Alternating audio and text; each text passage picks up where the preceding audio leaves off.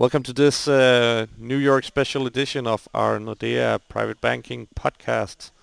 My name is uh, Soren Simonsen and today I am joined by our Swedish Chief Strategist, uh, Mikael Levin.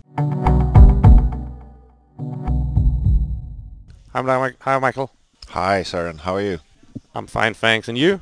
Yeah, pretty good, pretty good.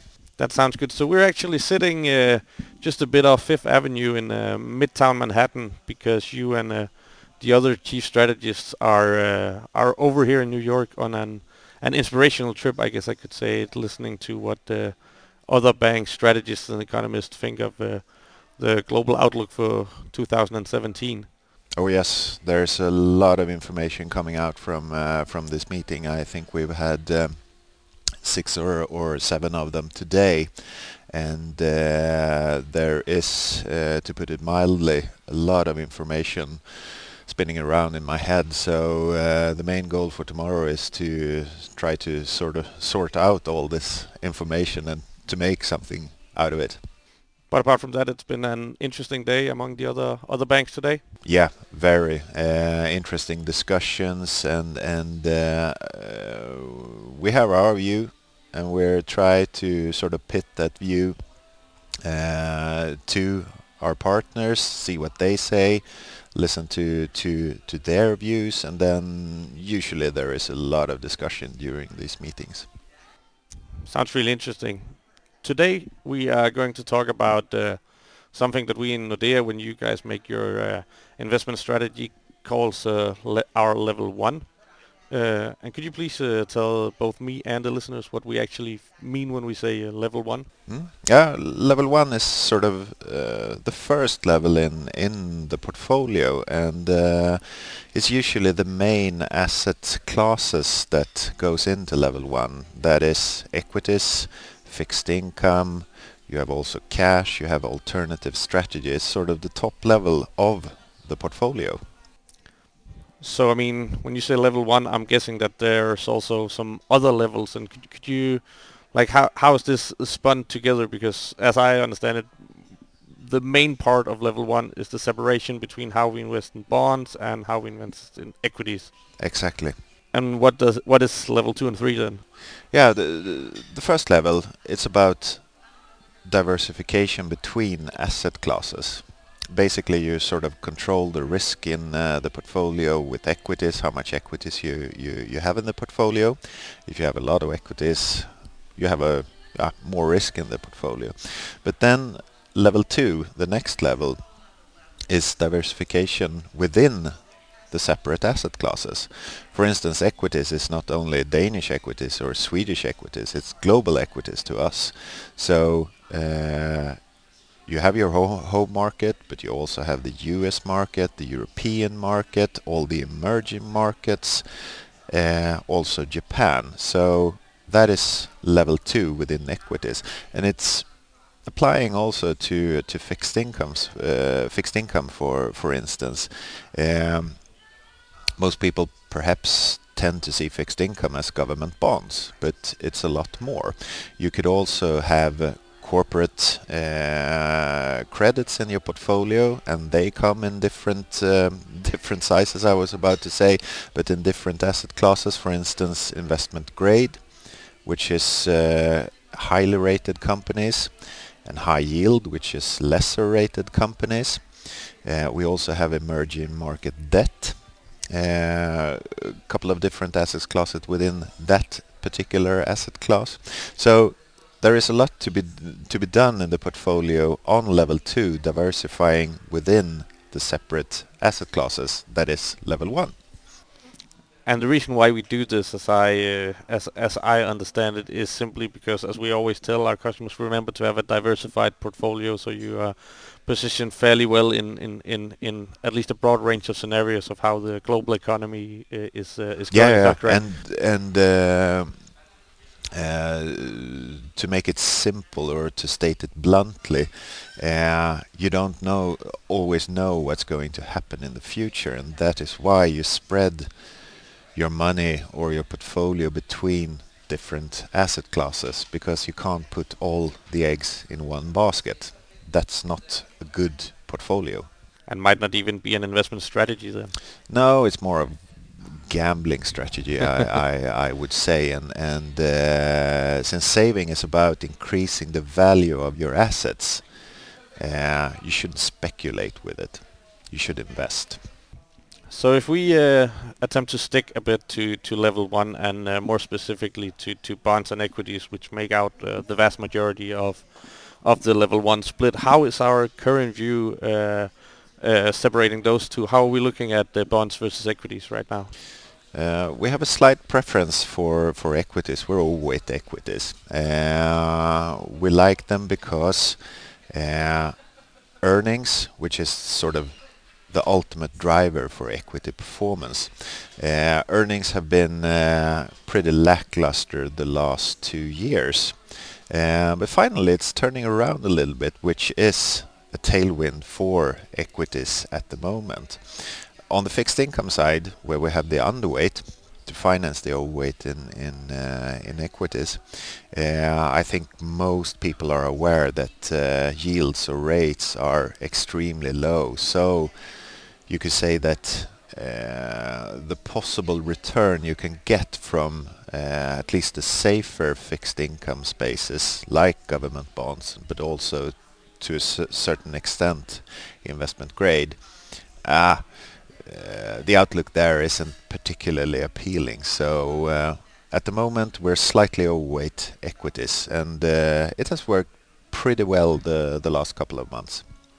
And when you say slightly overweight, how how is the split between the two? Uh, if you take uh, if you take a normal portfolio, which uh, usually has a 50-50 split between equities and uh, fixed income, we're currently five percent overweight in uh, the equity space, hence five percent underweight in the in the fixed income space.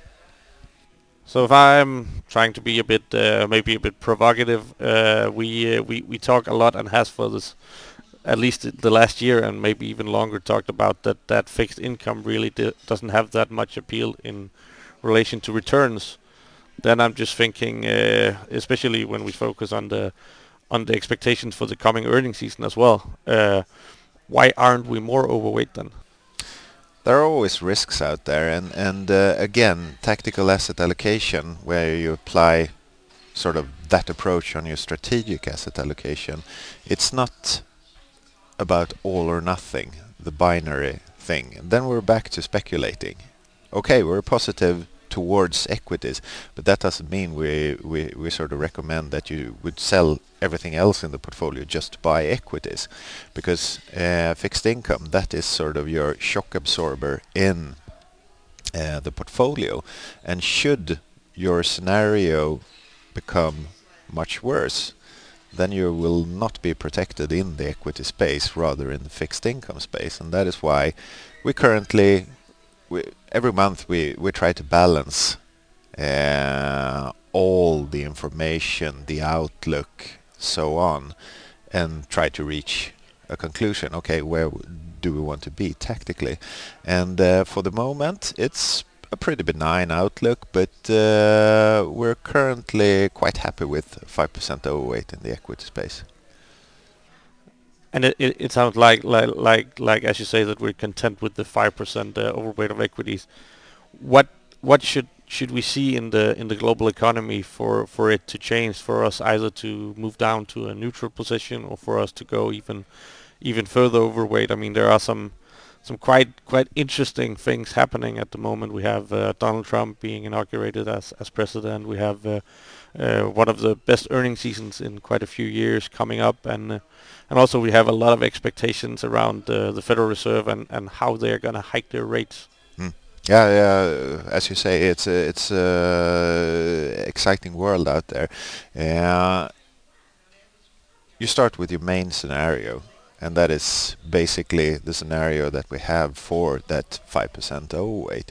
And then, of course, you you uh, model a slightly more bullish scenario, and that could be that growth picks up even more than expected. Earnings definitely beat the expectations or or go up to uh, double-digit earnings growth for for for instance.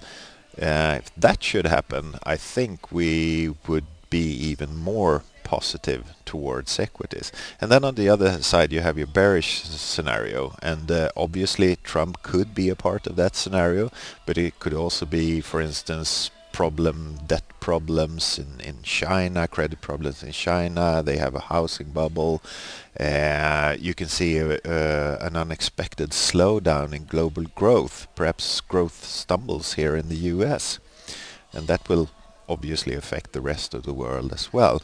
So we assign the highest probability to our main scenario, and that scenario is enough for 5% overweight. Uh, the other two scenarios, the bull and the uh, uh, and the bear scenario, the probabilities are much lower for those, but they are still in the picture, and we're constantly evaluating our strategy. Uh, every month we take a new decision, and should something unexpected happen, uh, happen, uh, either on the upside or the downside, we could of course change the strategy whenever we want.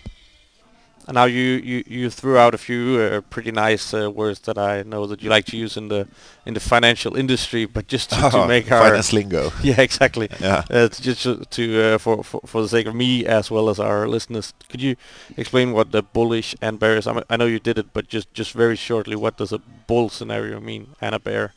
Yeah, the, the the bull here on Wall Street, at least, they, it represents markets moving upwards good markets, the bull markets, they're running away uh, up in the air.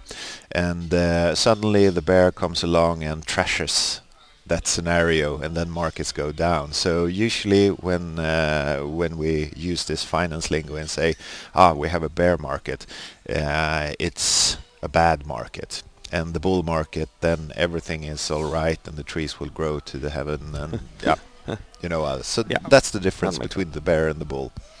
Okay, so if you sit out there and uh, and if we, we should take this as a on, a on, a bit of a higher level, looking at, at the global economy right now, we're overweight equities, and that if if you should do, give a takeaway to, to, to the investor out there, how how does that translate into? Do we see the economy going upwards, or how are we evaluating the global economy right now?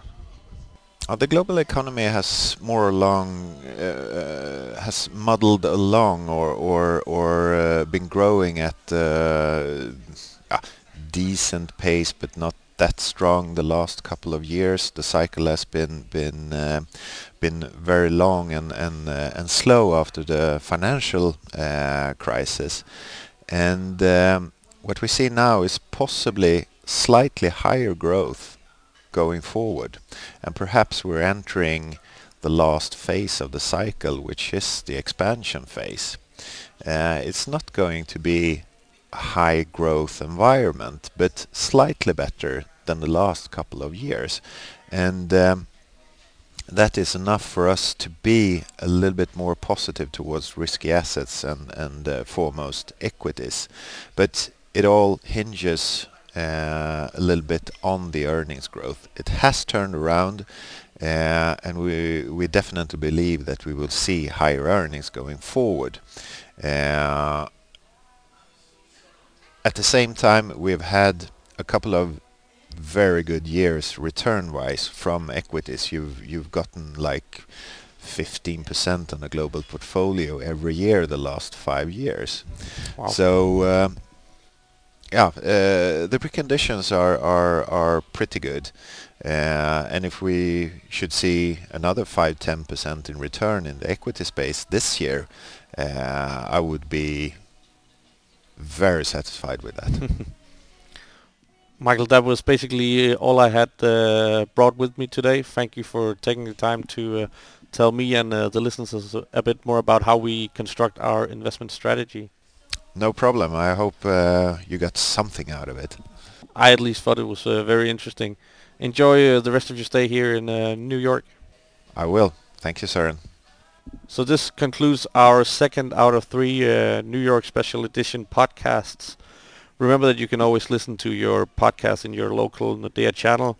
You can also subscribe on your preferred podcast app. Just remember to search for Nordea. My name is Søren Simonsen. Thank you for listening. Thank you.